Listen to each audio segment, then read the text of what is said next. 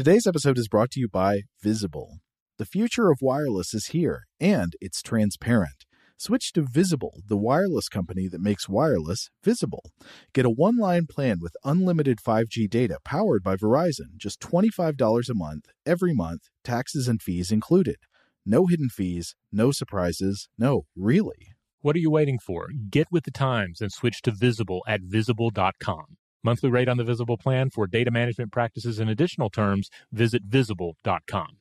Top Thrill 2 is like no other course. Two 420 foot vertical speedways, three launches. All right, let's talk strategy. Copy that, driver. Go for maximum acceleration off the start. Roger that. You've got a short straightaway to push from 0 to 74 on the first vertical speedway. And what about the rollback? Rollback will set you up for an explosive reverse climb 420 feet in the sky so you reach zero G's in total weightlessness. 420 feet of straight up speed. Let's get it. Top Thrill 2, the world's tallest and fastest triple launch strata coaster. Get your tickets at cedarpoint.com. Today's episode is brought to you by Technically Speaking, an Intel podcast.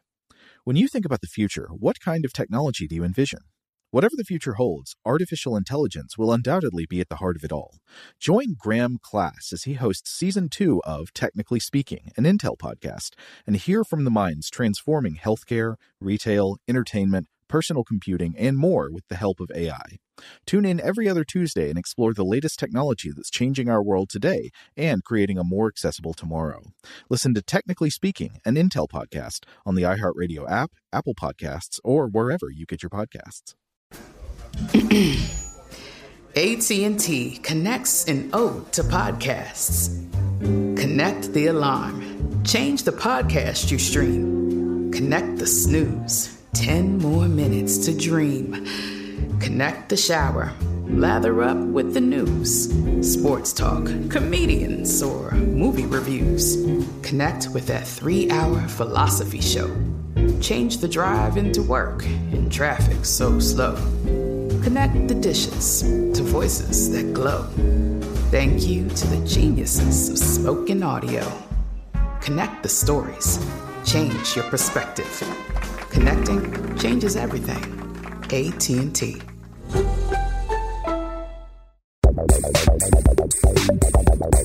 Welcome to Stuff to Blow Your Mind, a production of iHeartRadio.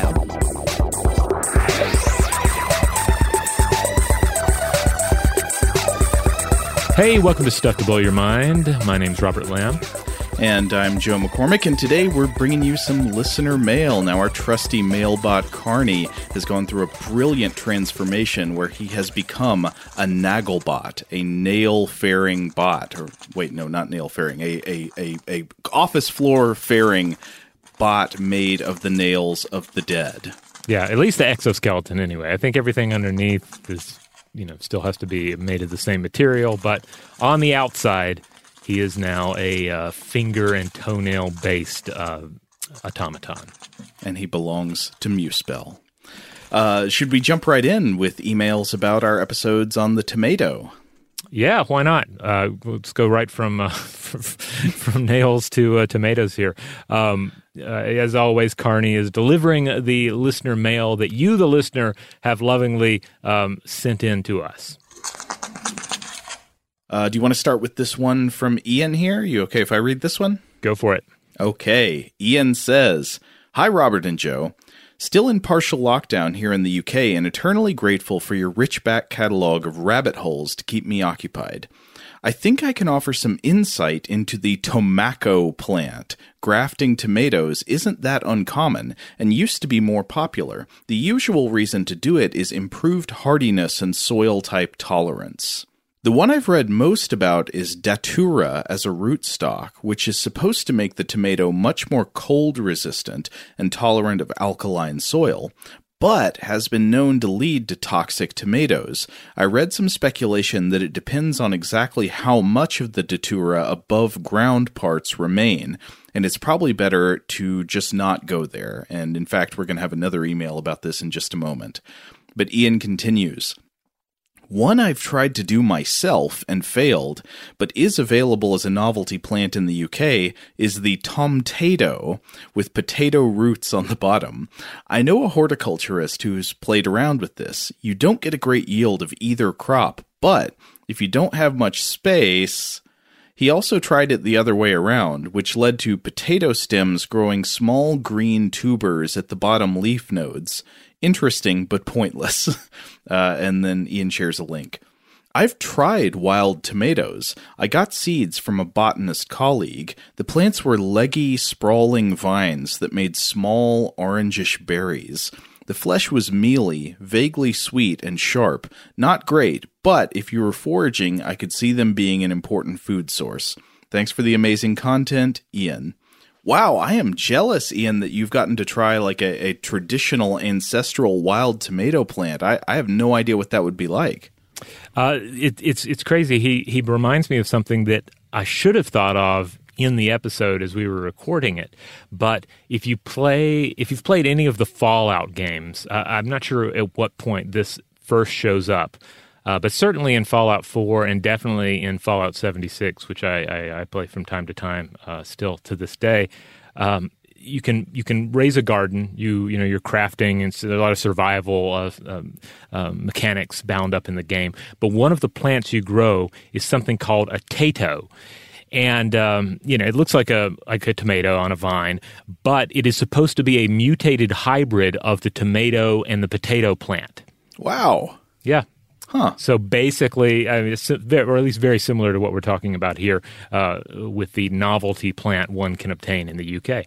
Very interesting. Yeah, I, I would like to see one of those plants. Yeah, well, uh, come come to my camp in Fallout 76, Joe, and you'll find several of them growing. Oh, okay. You doing a lot of agriculture there? Well, you know, just enough uh, for crafting purposes. Yes. I recall some funny dynamics in in the Fallout games where you could you could essentially you know you'd have a problem where you weren't generating enough food for your settlement, and you could solve that just by just by growing watermelons exclusively. So you know. Well, you know, it's a post-apocalyptic days, so uh, you know you you get what you get, and you don't pitch a fit, right? I guess so. Uh, our next message comes from longtime correspondent Jim in New Jersey, who has something to add on uh, basically the same topic that, that Ian raised here, but goes into more mysterious detail. Yeah. Uh, so Jim writes Your tomato podcast reminded me of something a little unusual from The Medical Detectives, which is an anthology of true medical mystery articles originally published in The New Yorker. Spoiler alert, I'm going to reveal the main details of the story. But since the article was published 55 years ago, I think it's okay to reveal. The article tells the story of a family living on a tobacco farm in Tennessee who became extremely ill after a meal in late October 1963.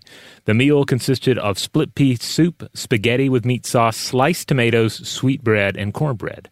Their symptoms were so bad that they sought medical help.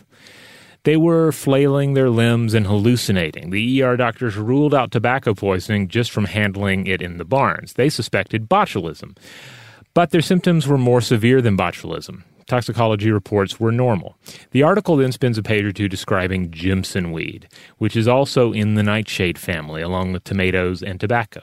Jimson weed causes the symptoms they were experiencing, but they didn't eat any Jimson weed. The mystery continues. Jimson weed is hardy, and it can withstand the first several frosts of fall. The husband had grafted a tomato plant onto a Jimson weed to extend his tomato season. They had eaten the first tomato of that graft in late October. When asked how he came up with the idea, he said a neighbor had been doing it for years. The neighbor, who had not gotten ill, grafted his tomato plants on the base of the Jimson weed. The man who had gotten sick grafted his on the branches of the Jimson weed. The article isn't definitive, but it suggests that the graft uh, with more Jimson weed produced more toxins that found their way into the tomatoes than the graft with less Jimson weed. The other farmer could have been more tolerant to the toxins, too. Uh, so this is interesting. Oh, one thing that's worth noting, I guess we didn't say this, is that Jimson weed is an example of, uh, or I guess is the same thing as Datura, the the plant mentioned by Ian in the last article, and that so that you can graft them together and grow tomatoes that are edible, but it apparently depends on like where you graft it, how much of the Jimson plant you use. So that could be the case with the tobacco tomato graft as well, but I guess we don't know for sure. By the way, uh, I uh, I don't think we heard any heard from anybody about this, but just doing a quick search around, it looks like you could, of course it makes sense given uh, the nightshade family, but it looks like grafting can also take place between eggplants and tomatoes. Oh, okay. Yeah, Egg eggmatos, or if you go with their more elegant name, uh, aubermatos. Either one will work, yeah. all right, but that wasn't all. We we heard from a lot of people about tomatoes. Yeah, we also got a short message from June. June says, Hi, Robert and Joe. Just listened to your Tomato Part 1 episode. I love your show and completely agree with you about the superiority of fresh tomatoes over store bought tomatoes, but I had to write in in defense of the tomato hornworm. I know it's a crop pest, but it's also just a cute, chunky caterpillar and doesn't deserve its historic reputation as some kind of gross or poisonous worm. I still remember finding one on our tomato plants as a kid and being fascinated by seeing a caterpillar that big. Maybe this is my biologist side outweighing my gardener side, but I think they're pretty cool. Looking forward to part two. Best, June. Well, June, I hope you liked part two. I don't recall us really slandering the the tobacco hornworm, except to note the what was historically said about it, right? Right, right. Um, I think we just said that it looked kind of interesting and had kind of a, a, gnarly looking horn. But yeah, it was the historical accounts that really. There was one in particular, and I believe that was um, outlined in that uh, that main tomato book that we were referring to. Mm-hmm that that people were just so horrified by it that they considered just never eating tomatoes again, just abandoning their tomato garden and just surrendering it to these uh, the, the, these hordes of weird creatures.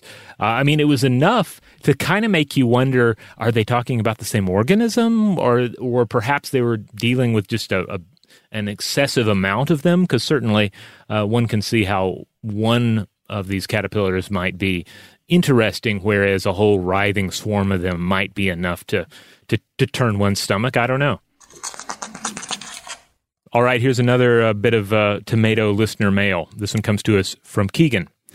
Hi, Robert and Joe. It's been a bit since I've sent in some fan mail, but after hearing you two talk about how most kitchen knowledge is strange hearsay, I simply had to write in. You may be interested in a cookbook that a friend of mine got for me recently that may provide some illumination on the myths and misinformation that pervade typical kitchen knowledge. You actually mentioned the author in part two of the Tomato Tomato episodes, too. The Food Lab by J. Kenji Lopez Alt. Uh, he goes into full detail of how to prepare a lot of different meals, how to store food, and how to do basic kitchen tasks, all enhanced by science. He's done hundreds of tests on dozens of recipes and goes through a full explanation of the how and why. As someone who wanted to learn cooking, but also wanted to understand why I was doing the things I was doing so I could apply it to more than recipe, it's a lovely cookbook. Hope y'all are doing well, and I'm glad to hear Joe has jumped onto the D&D train recently. Sincerely, Keegan. Well, Keegan, uh, I've got some news that may not be surprising. I actually own this book, The Food Lab by J. Kenji Lopez Alt. I, have actually been following uh, Kenji's recipes and and writing for years. He he used to do a lot of writing for the website Serious Eats, and I love his approach. But yeah, he because he he does exactly what you're talking about. He doesn't just give you a recipe or tell you a technique to use. He explains why you do it, and and the why is actually informed by empirical testing, not just by you know sort of received knowledge passed down from from cook to cook or chef to chef over the years. Because as we said in the episode that kind of received knowledge in fact contains a lot of misinformation stuff that isn't actually based on on anything empirical. It's just something somebody said at some point and and now it's uh now it's just how you do it. A lot of a lot of times you don't have to do it that way.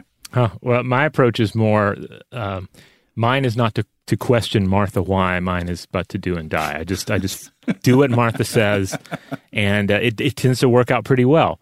Well, I think Keegan points out a very important reason though to learn why, which is that learning the why of of things you do in the kitchen makes you a more versatile cook. It makes you less True. shackled to individual recipes because once you understand the reason for doing something, you understand now, oh, okay, this technique can be applied to this other type of dish or this other type of preparation or that it can't and why.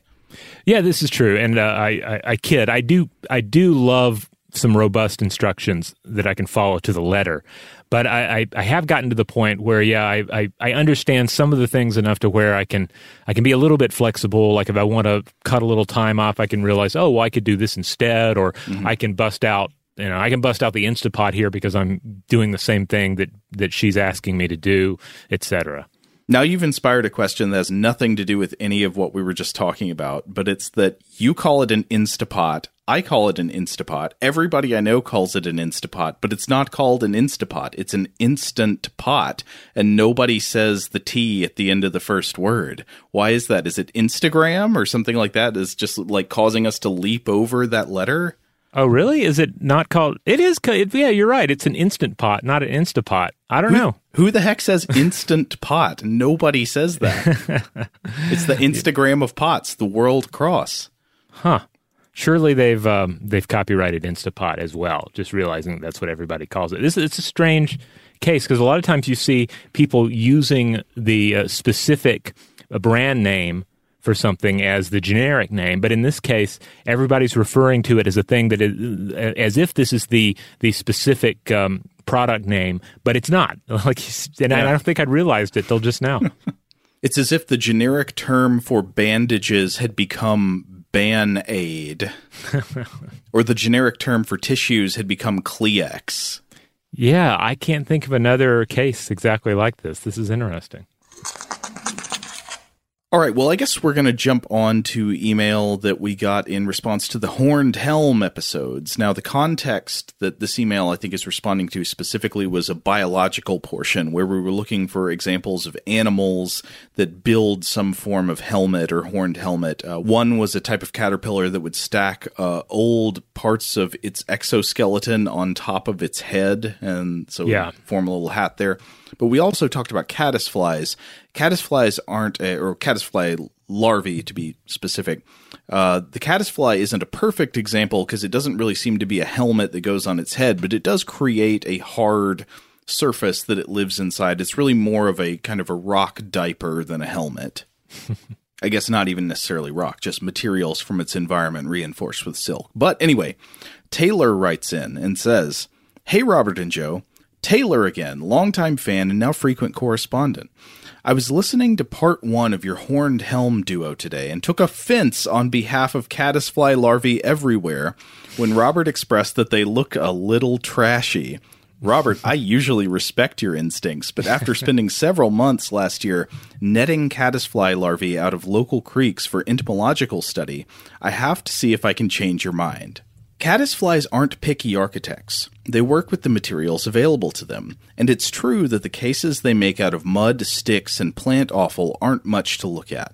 But if provided with the proper materials, the caddisfly larva is an absolute artist. When caddisflies spawn in clear rivers with a lot of minuscule rocks, the cases they make look like mosaics carried on their backs. And with the right patron, the caddisfly can really shine. There are artisans who rear caddisfly larvae in pools they've littered with gems, pearls, and gold shavings to make jewelry. The caddisflies do as they're wont to do and spin beautiful cases from their sponsors' materials. When the caddisflies mature, they abandon these bejeweled cases for the artist to collect. The abandoned caddisfly cases are then sealed with resin and sold as earrings or necklace pendants. Depending on the materials used, this jewelry can sell for hundreds or even thousands of dollars. I've included a few images here for you to check out and describe to your listeners if you'd like. The first is of a caddisfly collected from the wild, and the second of one reared by a jeweler. If you search for caddisfly jewelry online, you can find hundreds of designs people have collaborated on with these tiny trichopterans. As always, I love your show and I'm immensely grateful for the weird and wonderful content you continue to entertain and educate me with. I've been pretty isolated during this pandemic, and it's nice to have your voices in my ears as I'm painting or doing any number of more monotonous things throughout the day. Thanks again, and I hope I've changed your minds about the caddisfly. well, thank you, Taylor. Uh, yeah, I would say my mind is is definitely changed on, on these guys. Uh, I'm looking. Uh, I, I looked at the images that that they sent in.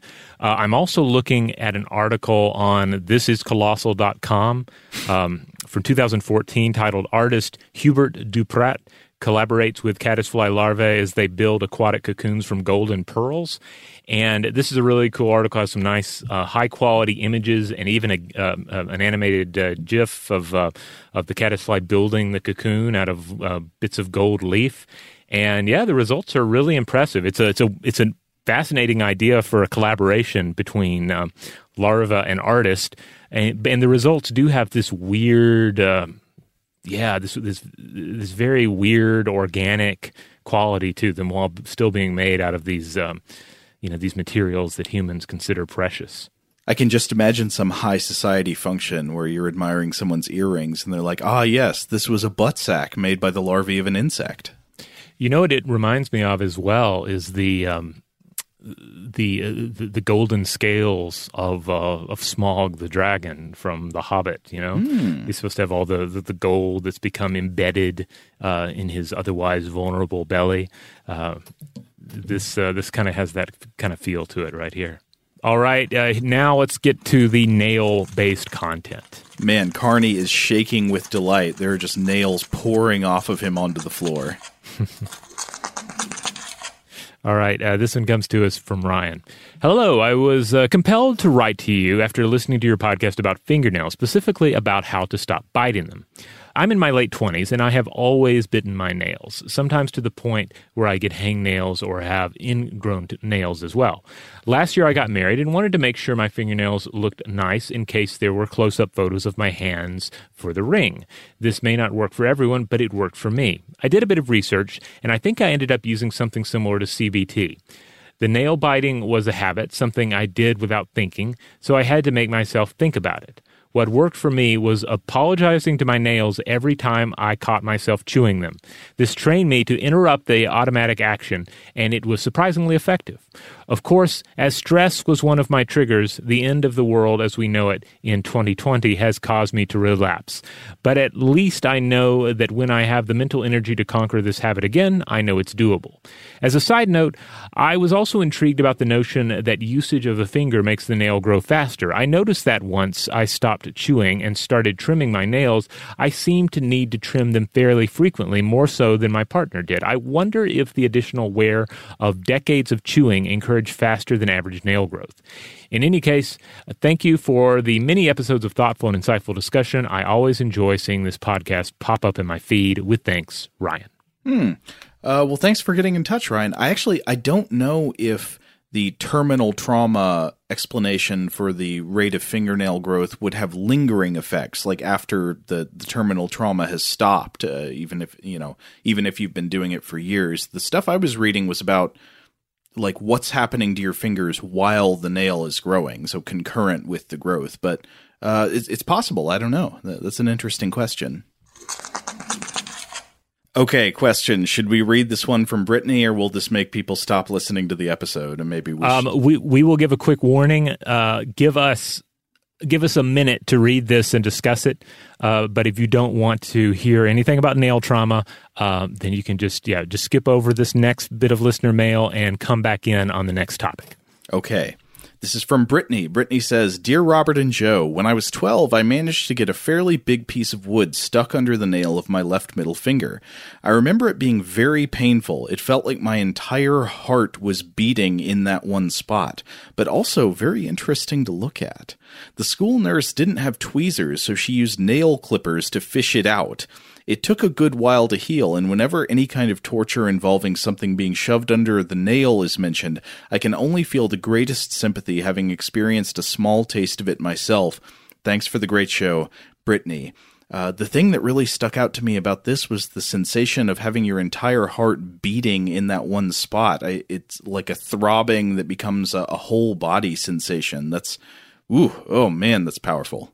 No, that um, I can definitely relate to that from uh, not identical nail trauma, but uh, some nail issues uh, I had, um, you know, a decade or so uh, uh, ago, where like you, the, the the amount of sensation that you feel like um, in an ingrown toenail uh, can be such that it does feel like all of your nerves are centered on that one spot. You know that this is the epicenter of all nervous activity in your body, and I guess to a certain extent it is at that point. Okay, should we put the nail nightmares behind us? Yes, we should. And as a as a kind of palate cleanser, we're going to take a quick break. But when we come back, we have all new listener mail to listen to on a variety of different topics. Shout out to Astepro for sponsoring this episode and providing us with free samples. Rob, as the uh, the local host with allergies here, they sent you some of their nasal spray to treat your allergies. What was your experience like? Yeah, that's right. I always wrestle with the pollen a bit when it rolls in during the spring. So they sent me the little uh, nasal spray. I tried out the product, and yeah, it sure did help me get on top of my symptoms for the day.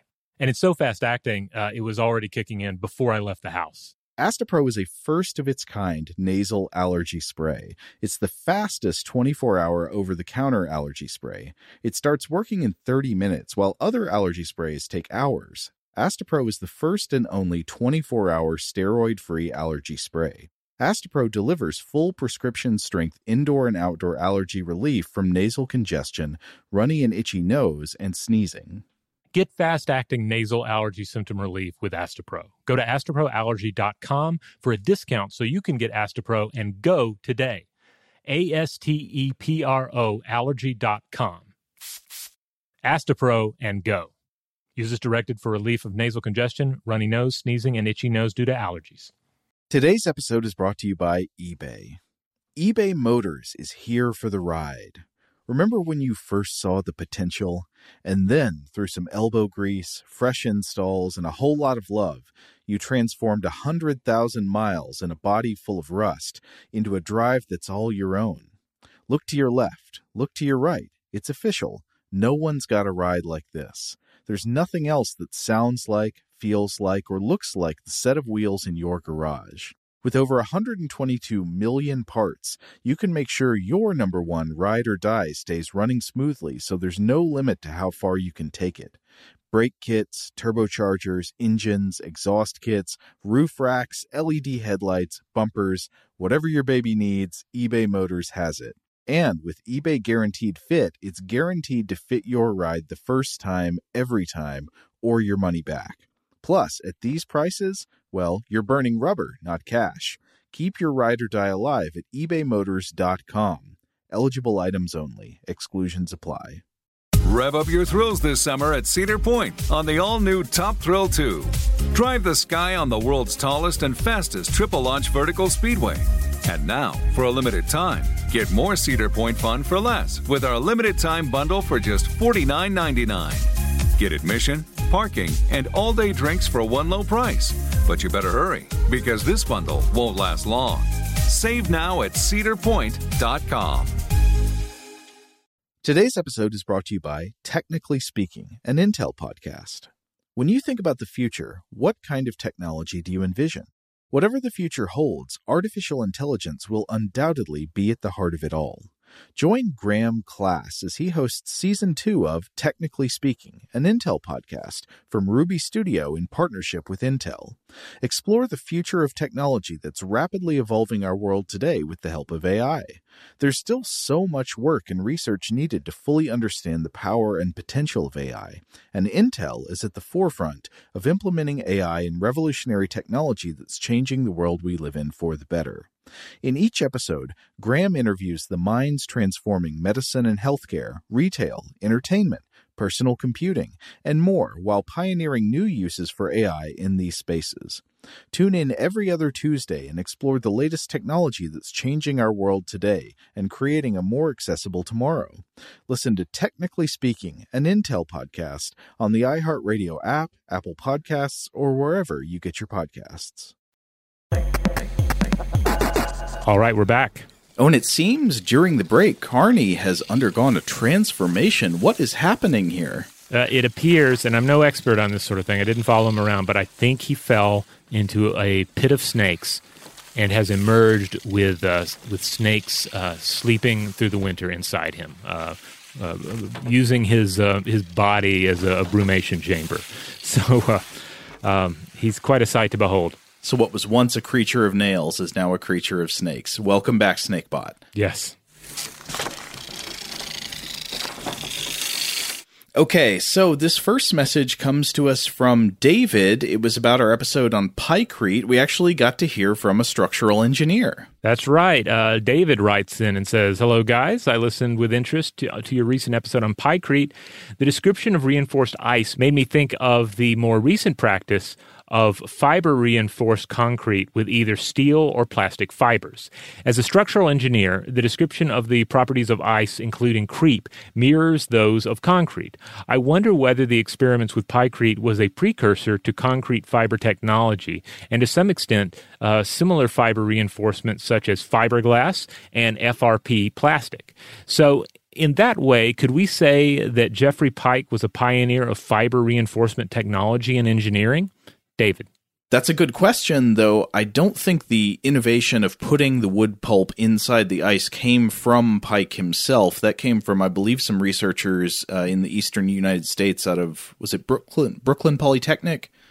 It, it was something like that. Uh, but anyway, Pyke uh, had the idea brought to him, and then he, he picked up on it. But uh, yeah, g- good enough, close enough, right? Yeah. Uh, now, it does make me wonder okay, if we're talking about this sort of composite material, then uh, you know where do we rank various paper innovations? Uh, not not merely paper itself, but take for instance paper mache, uh, which is uh, you know a, a, composite material that has um, paper pieces or pulp, sometimes textiles uh, bound up with an adhesive, and and this of course has been around for quite some time. I believe that you know we, have discussed some very old uh, versions of this in. Um, what uh, uh, Meso and uh, South America.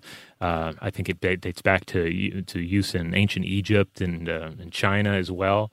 Um, so I I would I guess I would be hesitant to to give Pyke too much credit in terms of just overall composite material engineering. But you absolutely got to give him outside the box thinker. Oh yeah, yeah. Still a, a fascinating individual who came up with some pretty interesting ideas. All right, we got some messages in response to a Vault episode that aired recently, the one about school dreams, you know, the recurring dream where you have to go back and take the Russian calculus test. Mm-hmm.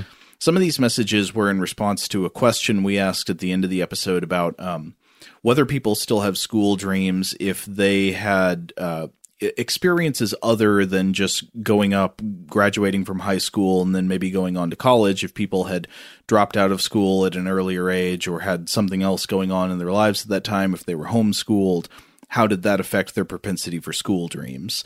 And so Kayla gets in touch with us to say, Hi, Joe and Robert. I missed the school dreams episode the first time around and was really intrigued to see it pop up. I knew that many people experience school dreams, but I assumed mine were unusual because of my background. Due to homelessness and a number of family issues, I dropped out of high school during my freshman year and got my GED. I only ever went to high school classes sporadically over a period of a few months. I had the added misfortune of having to change schools three times in this short period. I'm 30 now, putting my high school experience 15 years ago. Oof. I didn't start having school dreams until my mid 20s when I started having them all the time. I was surprised to find that the basic premise of my dreams was so common.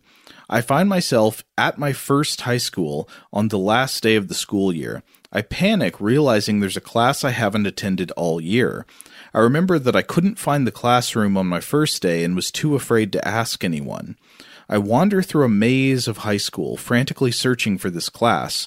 It occurs to me that the teacher had gone out of their way to give a second chance to finish school, making me feel extremely guilty for letting them down. These dreams almost always end with me finding a huge glass door and leaving the building, trying to get away without being noticed.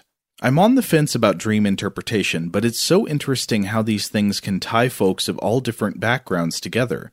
I associate these dreams most closely with my general feelings of anxiety and how it's affected my life at different times. It's worth mentioning that I generally don't regret or feel bad about having dropped out. I went down a different path, but it worked for me, and I have a great life now with a family and career. Just wanted to share to hopefully answer some of those questions. Love the podcast. Please keep quality dream related content coming. Kayla. Oh, that's interesting. Hmm. Uh, as a side note, I recently had a school dream again, and uh, one of the amusing things about it is that in the school dream, it had been updated for the the COVID era because I was I was it, it had to do with stress over um, dialing into my classes, into my college classes, and attending them virtually. And I, I, forget. I've already forgotten the details of it. If I was having trouble connecting, or or if I'd forgotten the class, you know that old trope. Uh, but uh, but still, it was it was amusing that that had been updated for like COVID era class anxiety, despite that having obviously never been my experience going to school in the past. I don't know if it was like a a, a combination of like my, my son's experiences uh, right now, uh, zooming into classes, combined with my own, uh, uh you know, uh, college era um, uh, anxiety about missing classes. I don't know, but it was it was it was amusing, but also, yeah, also I guess kind of frustrating too. Where you're like, come on, Dream World, is is there nothing better we can have than just a, a timely, updated version of the the, the the tired old school dream?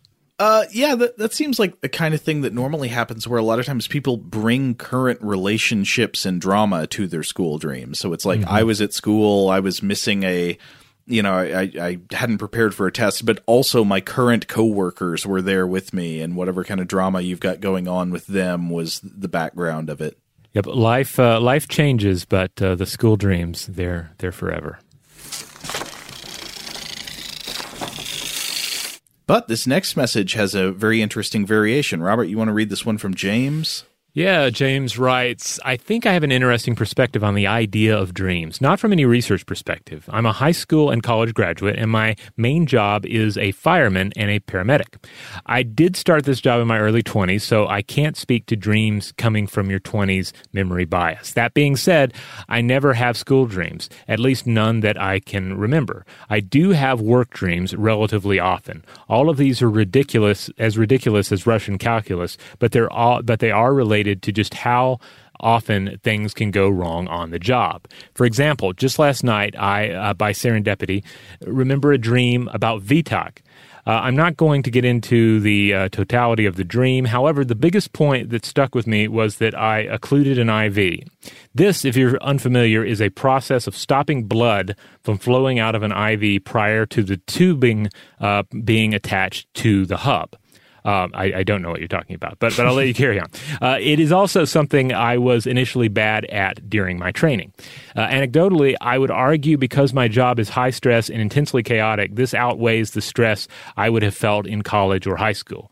Neither of which I remember as particularly stressful. So I dream of fire and emergency medical calls gone wrong, or just being off kilter, rather than giving speeches in my underwear. Sincerely, James.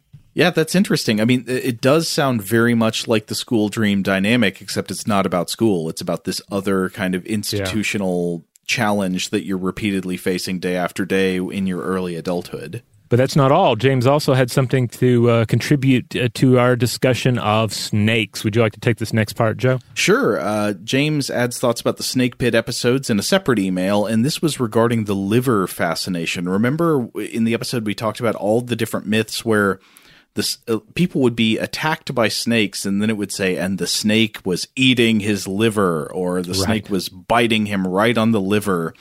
And then we related this to other strange stories of uh, monsters attacking people in the liver. The eagle attacking Prometheus's liver. Uh, the kappa trying to pull out your liver through your anus. W- what's going on here?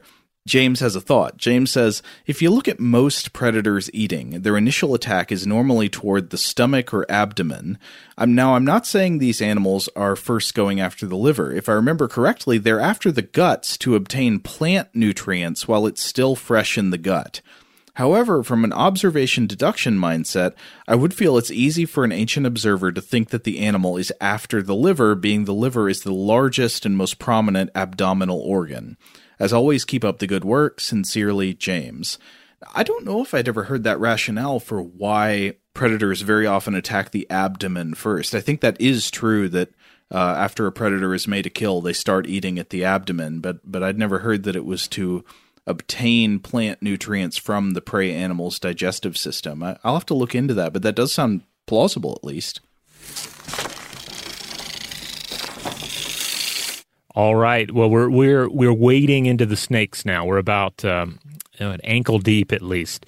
So we're going to continue. Uh, here is another bit of listener mail. This came to us from Matt. Hey guys, longtime listener, first time writer.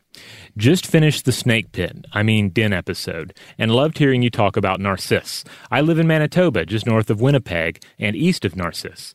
Uh, but uh, took a road trip there a few years ago.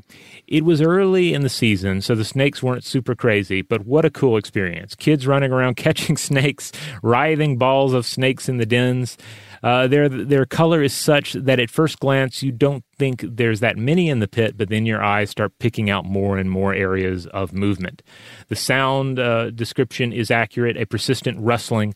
My photos suck as everything is just all earth colors, but here's a photo of a statue in Narcisse. Uh, right, uh, you're right uh, that the town is really just a few houses, and he includes this image of this um, this really fabulous Thulsa Doom esque sculpture that they have there of these. Uh, kind of writhing, arching, uh, like what gold and green snakes on top of a rock pile. I guess they're supposed to be the garter snakes that that gather there at the dens, but yeah, obviously they're a little bit bigger. And w- what I think is funny is that this statue has inverted the dynamic. The snakes come to n- the Narcisse area because there are sinkholes and pits and and you know holes in the limestone that are good for them to to brumate in.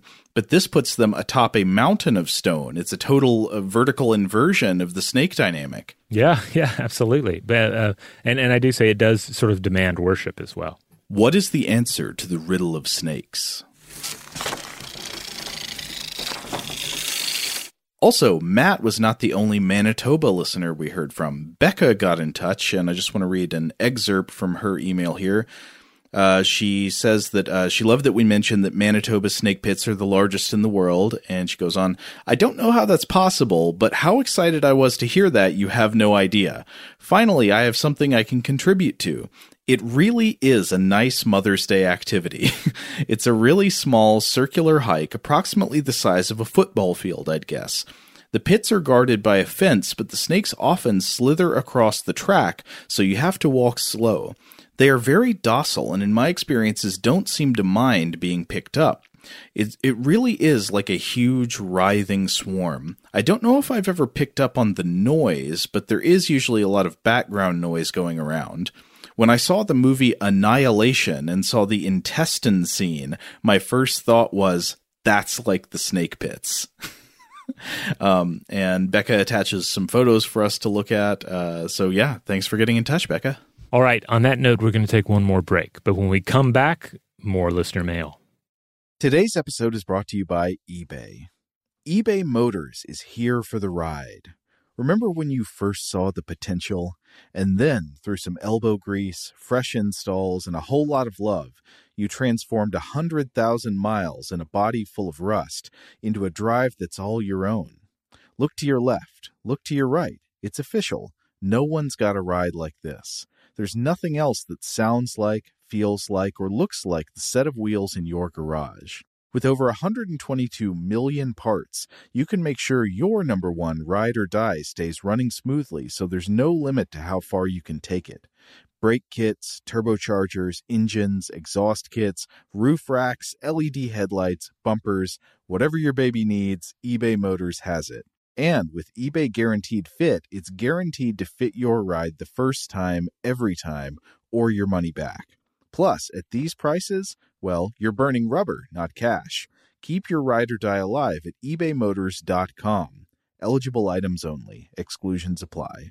Top Thrill 2 is like no other course. Two 420 foot vertical speedways, three launches. All right, let's talk strategy. Copy that, driver. Go for maximum acceleration off the start. Roger that. You've got a short straightaway to push from 0 to 74 on the first vertical speedway. And what about the rollback? Rollback will set you up for an explosive reverse climb 420 feet in the sky so you reach 0 G's in total weightlessness. 420 feet of straight up speed. Let's get it. Top Thrill 2, the world's tallest and fastest triple launch strata coaster. Get your tickets at cedarpoint.com. Today's episode is brought to you by Technically Speaking, an Intel podcast. When you think about the future, what kind of technology do you envision? Whatever the future holds, artificial intelligence will undoubtedly be at the heart of it all. Join Graham Class as he hosts season two of Technically Speaking, an Intel podcast from Ruby Studio in partnership with Intel. Explore the future of technology that's rapidly evolving our world today with the help of AI. There's still so much work and research needed to fully understand the power and potential of AI, and Intel is at the forefront of implementing AI in revolutionary technology that's changing the world we live in for the better. In each episode, Graham interviews the minds transforming medicine and healthcare, retail, entertainment, personal computing, and more while pioneering new uses for AI in these spaces. Tune in every other Tuesday and explore the latest technology that's changing our world today and creating a more accessible tomorrow. Listen to Technically Speaking, an Intel podcast on the iHeartRadio app, Apple Podcasts, or wherever you get your podcasts. Xfinity has free premium networks for everyone this month, no matter what kind of entertainment you love. Addicted to true crime? Catch killer cases and more spine-tingling shows on A&E Crime Central. Crave adventure? Explore Asian action movies on Hi-YAH. Searching for something extreme? Check out skating, snowboarding, and more on Fuel TV Plus, the global home of action sports. And find crowd-pleasing bops on iHeartRadio's Hit Nation playlist. There's new free shows and movies to love every week. Say free this week in your Xfinity voice remote. All right, we're back. Now, a number of listeners wrote in on our episode on the spotlight effect. Remember the effect that uh, essentially finds that people think other people are paying more attention to them and noticing more about them than they actually are. So it's quite ironic that the next uh, bit of listener mail is another one from Jim in New Jersey. Uh, so, so Jim, please don't uh, make. Uh, we hope we're not encouraging spotlight effect by reading another, another one of your emails, or that we're not giving into it by thinking that Jim only thinks about our show and writes in all the time. I mean, Jim is prolific. Well, what can you do? Uh, so Jim says, Robert and Joe, I think the spotlight effect can be summed up in this quote, for which I can't find the source. Everyone is the star of their own movie. Yeah, I think that's about right, Jim.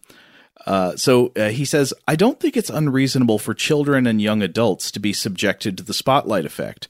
Through the first 20 or so years of their lives, there's almost always a set of adults watching much of what children do, whether it's parents, family members, friends, teachers, etc. Why wouldn't they think they're the center of attention? They often are. Now, this is very interesting because some of the psychologists that we were talking about in that episode highlighted the fact that the spotlight effect is especially pronounced among you know teenagers.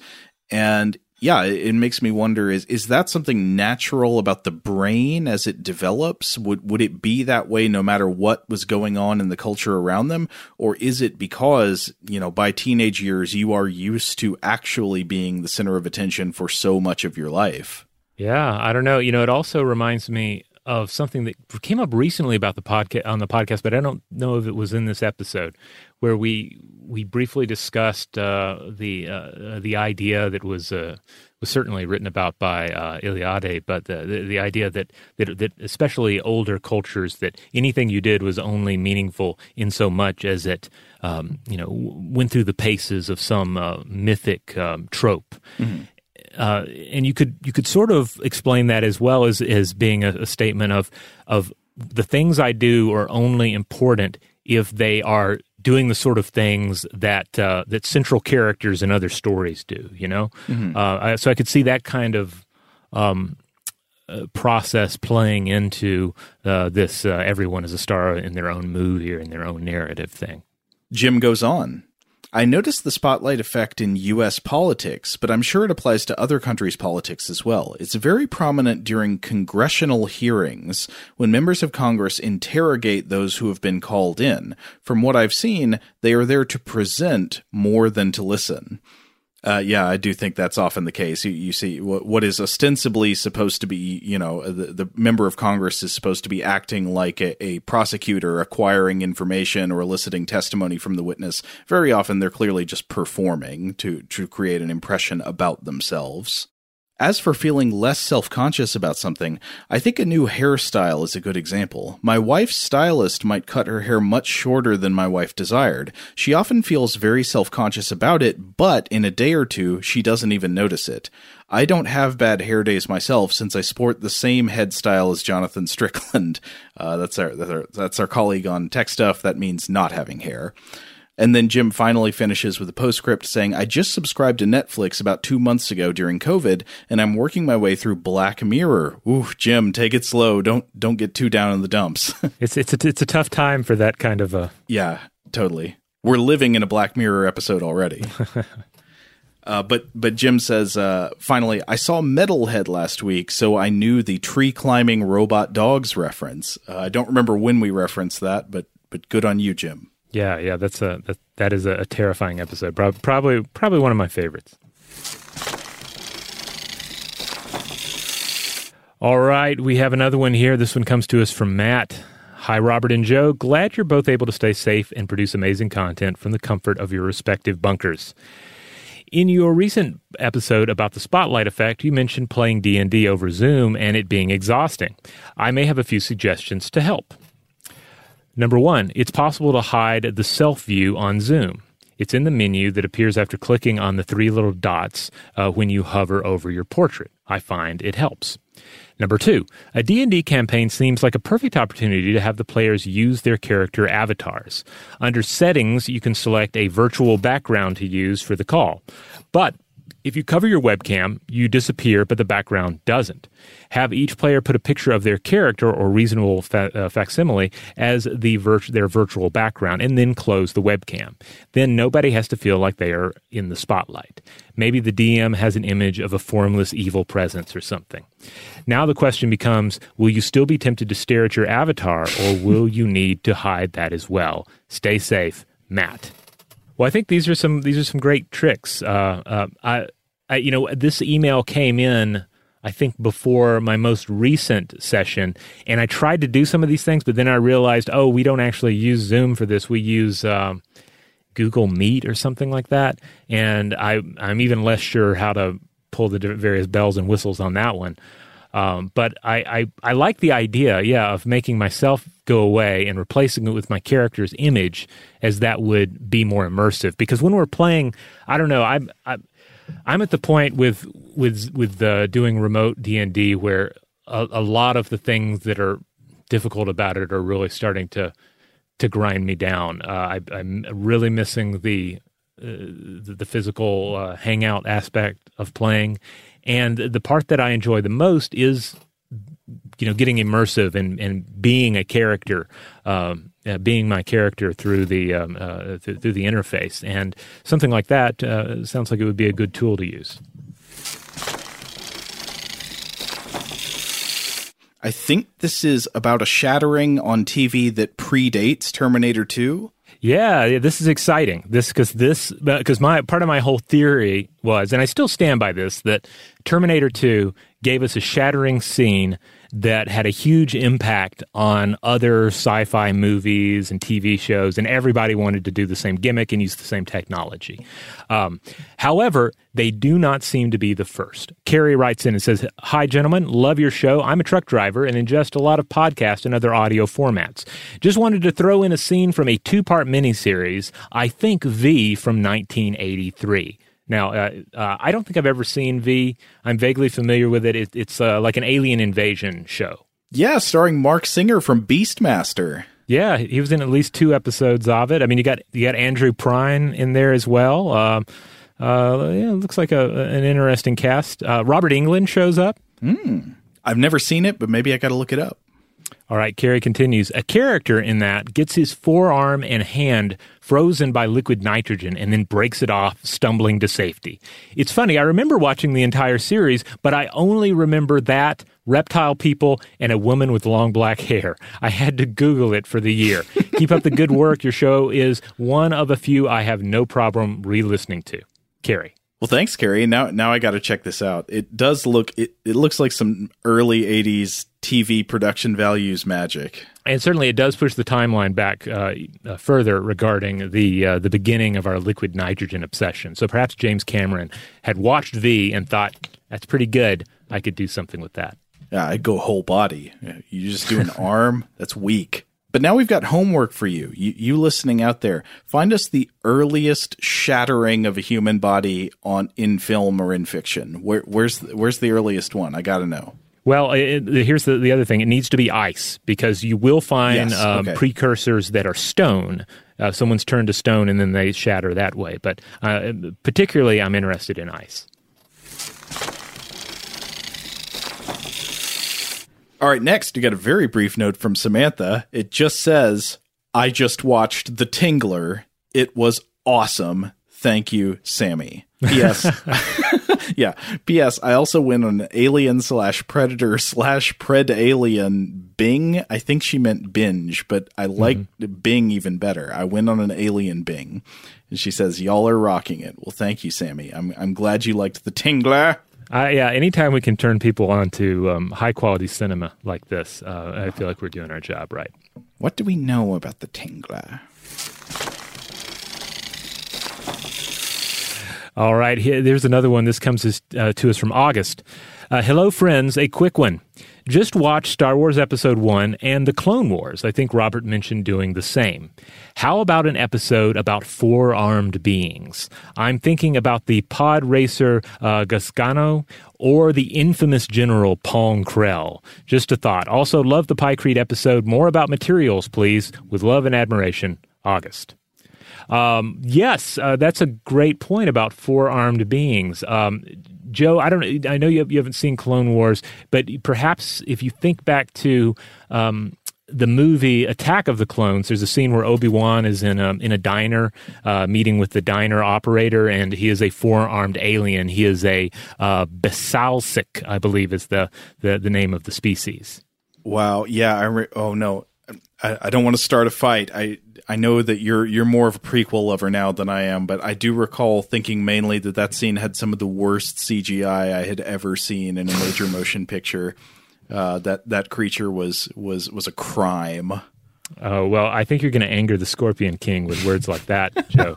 Um, regardless, uh, this same species shows up in Clone Wars. Uh, there's this uh, there's this awesome character named General Pong Krell, and uh, and he is a, a force sensitive uh, uh, individual of this species. He wields, um, I think, dual double sided um, lightsabers, and he's just an interesting character because. Um, uh, he's I think he's really the first uh, Jedi that you encounter where you you begin to to uh, to, to question his motivations and his uh, devotion to the war. He's almost kind of a um, kind of a Kurtz type character uh, where you, you begin to uh, to really um, uh, recoil from the way that he he treats the clone troopers and how he's using them uh, on the battlefield. Uh, it's a really that's a really great story arc with that character. I won't spoil anything for anybody, uh, but that's that's one of the the really good story arcs in the show.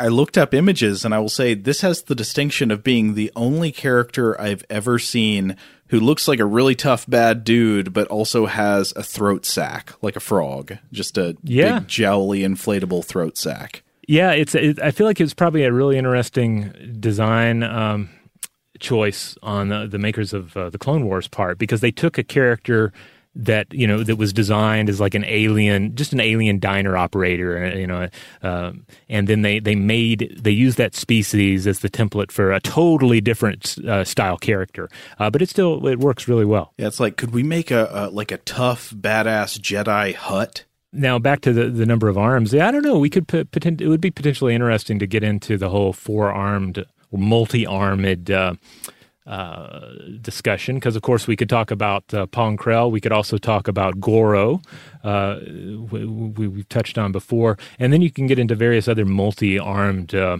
entities from various mythologies. Uh, uh, there's some really good ones out there. There's some some in Greek uh, mythology with just way too many arms, as I recall. What Mhm. like hundred arms and so forth. Like how do you even how do you even use all those arms? I don't know. That's one of the things in ancient mythology and religion that often strikes me as the strangest is uh, the creatures that are imagined having this great multiplicity of body parts. Say the visions in the Book of Revelation with creatures with X many wings and X many heads, where at a certain point you just start imagining, I don't know how to even picture that or what those things would do. you know, what is, why why would you have ten wings? Would that be useful? Yeah, it, it tends to work so much better, in my opinion, anyway, uh, with with with in Hindu iconography, Mhm. because you have first of all a visual representation of what this multi-armed form would look like, but then also it's it's obvious that the visual uh, symbology is about um, portraying aspects of this divine being, like what are the things they are holding in their hands, and how many hands do they have to hold those things, and then what that does that say about the capabilities of the divine. It's a lot simpler with Goro. What does Goro hold in his hands? Necks. That's it. Right. Yeah. Or maybe like goblets, right? Yeah. goblets and necks. That's it. Goro only drinks from goblets. I can, you invite him over to your house, you offer him a mug of coffee. He's like, "No, put it in a goblet."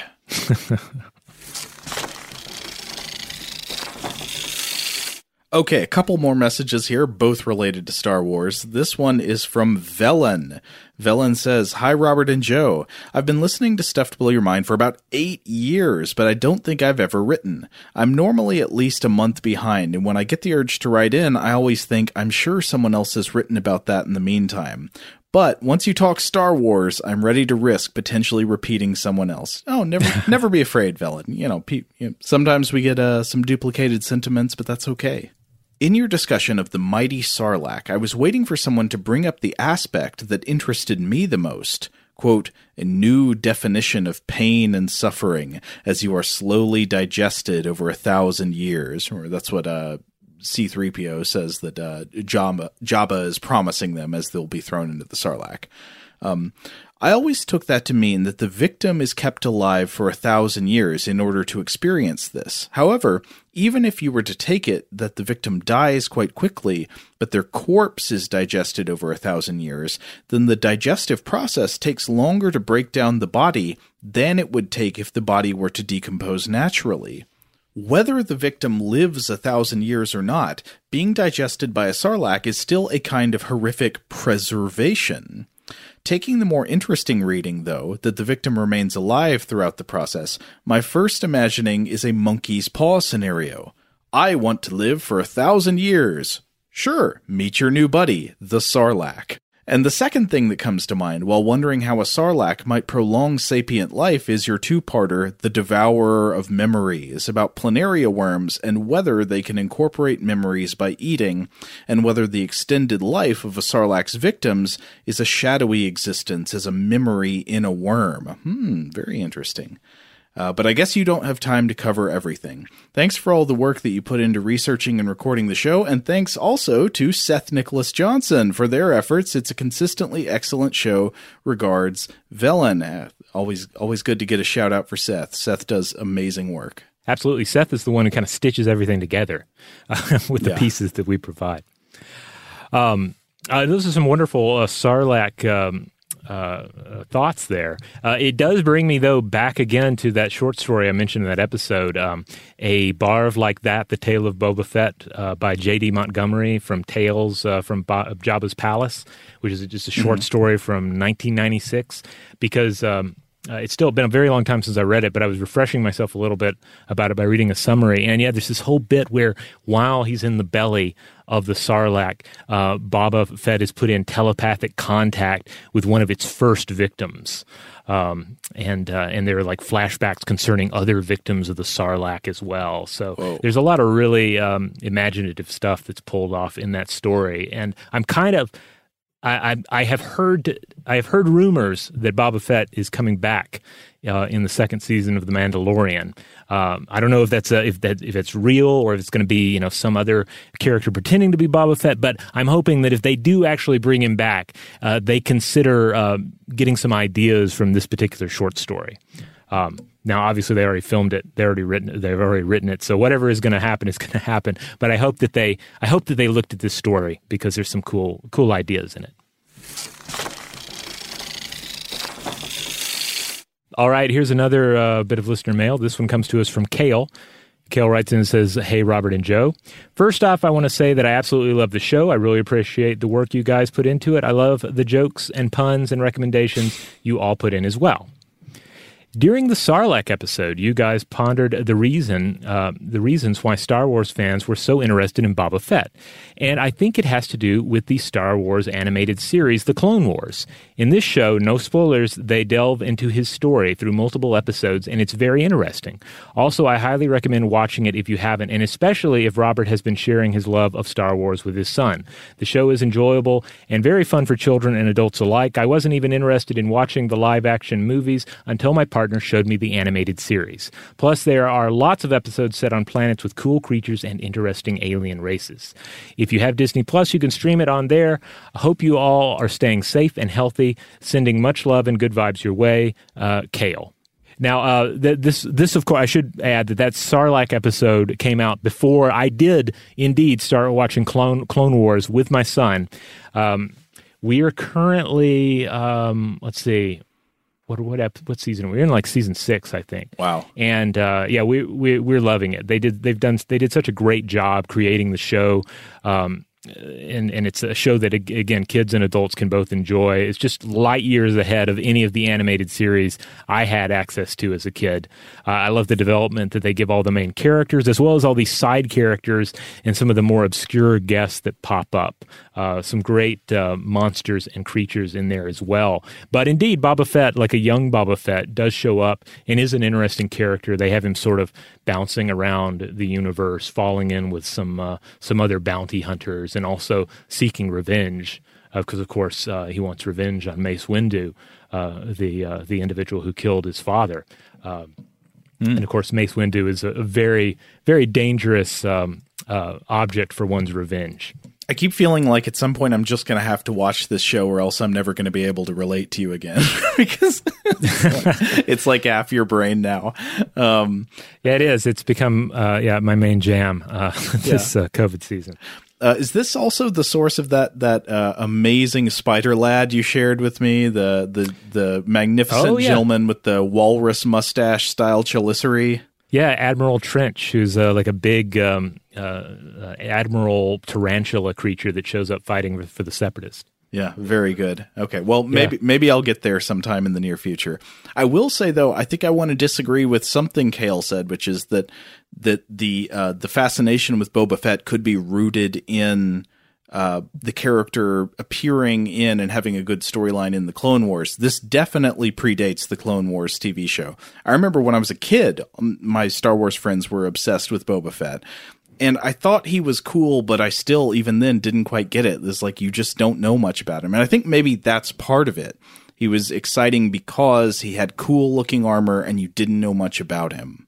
Yeah, I mean, I absolutely, I absolutely agree with that. Um, but uh, but I will say that you know when when the storytelling is is really on point, um, you know, the mystery can be transformed into something uh, something even more satisfying. Uh, like another example of this is that uh, you have the character of Darth Maul, who of course shows up in the Phantom Menace, is a really interesting looking character. We don't know much about them, and uh, they are uh, they're seemingly slain at the end of that movie.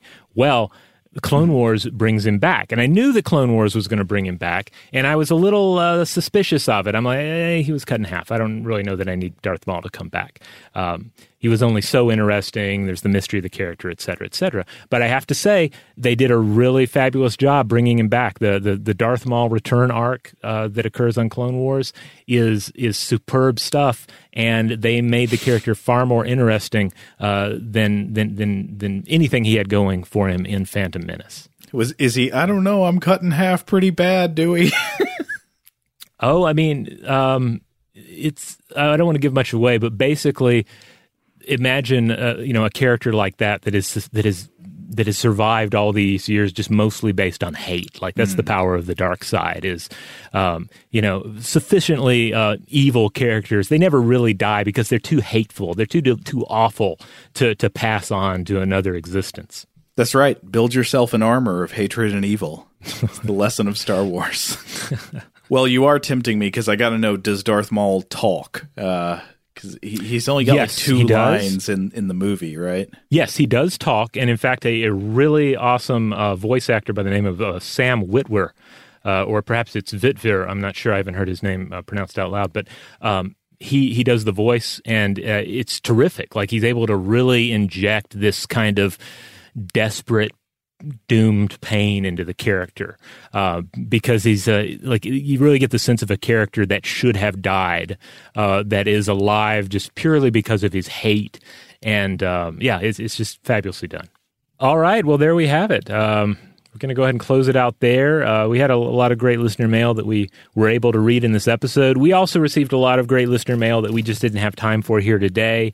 Uh, and as always, I just want to let everybody know, just remind you, you know, we we we rarely respond to listener mail um, via email, and we can only read so much of it on the show, but we do read everything that comes in, and we do greatly appreciate hearing from everybody. Everybody has has such great uh, perspective on the topics that we cover, additional factoids.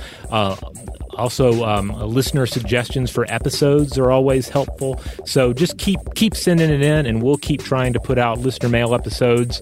Uh, maybe not every month, but you know, um, uh, as regularly uh, as as we can. And in the meantime, if you would like to check out other episodes of Stuff to Blow Your Mind, you can find us wherever you get your podcast and wherever that happens to be. We just ask that you rate, review, and subscribe. Huge thanks, as always, to our excellent audio producer, Seth Nicholas Johnson.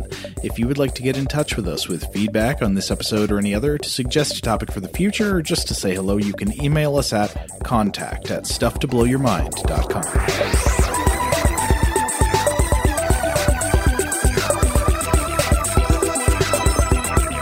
Stuff to Blow Your Mind is a production of iHeartRadio.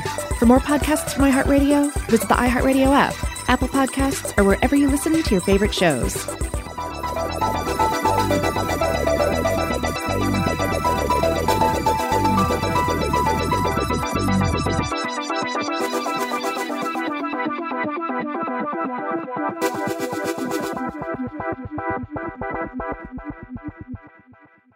Rev up your thrills this summer at Cedar Point on the all new Top Thrill 2. Drive the sky on the world's tallest and fastest triple launch vertical speedway.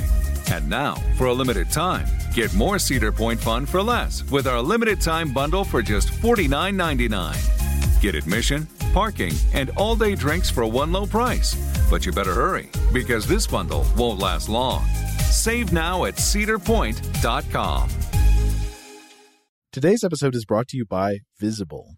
The future of wireless is here, and it's transparent. Switch to Visible, the wireless company that makes wireless visible. Get a one line plan with unlimited 5G data powered by Verizon, just $25 a month, every month, taxes and fees included. No hidden fees, no surprises, no, really. What are you waiting for? Get with the times and switch to Visible at visible.com. Monthly rate on the Visible plan for data management practices and additional terms, visit visible.com. This is Malcolm Gladwell from Revisionist History. eBay Motors is here for the ride. With some elbow grease, fresh installs, and a whole lot of love, you transformed 100,000 miles and a body full of rust into a drive that's all your own. Brake kits, LED headlights, whatever you need, eBay Motors has it. And with eBay Guaranteed Fit, it's guaranteed to fit your ride the first time, every time, or your money back. Plus, at these prices, you're burning rubber, not cash. Keep your ride or die alive at ebaymotors.com. Eligible items only, exclusions apply. There are some things that are too good to keep a secret. Like how your Amex Platinum card helps you have the perfect trip. I'd like to check into the Centurion Lounge. Or how it seems like you always get those hard to snag tables. Ooh, yum. And how you get the most out of select can't miss events. With access to the Centurion Lounge, Resy Priority Notified, and Amex card member benefits at select events, you'll have to share. That's the powerful backing of American Express. Terms apply. Learn more at americanexpress.com slash with Amex.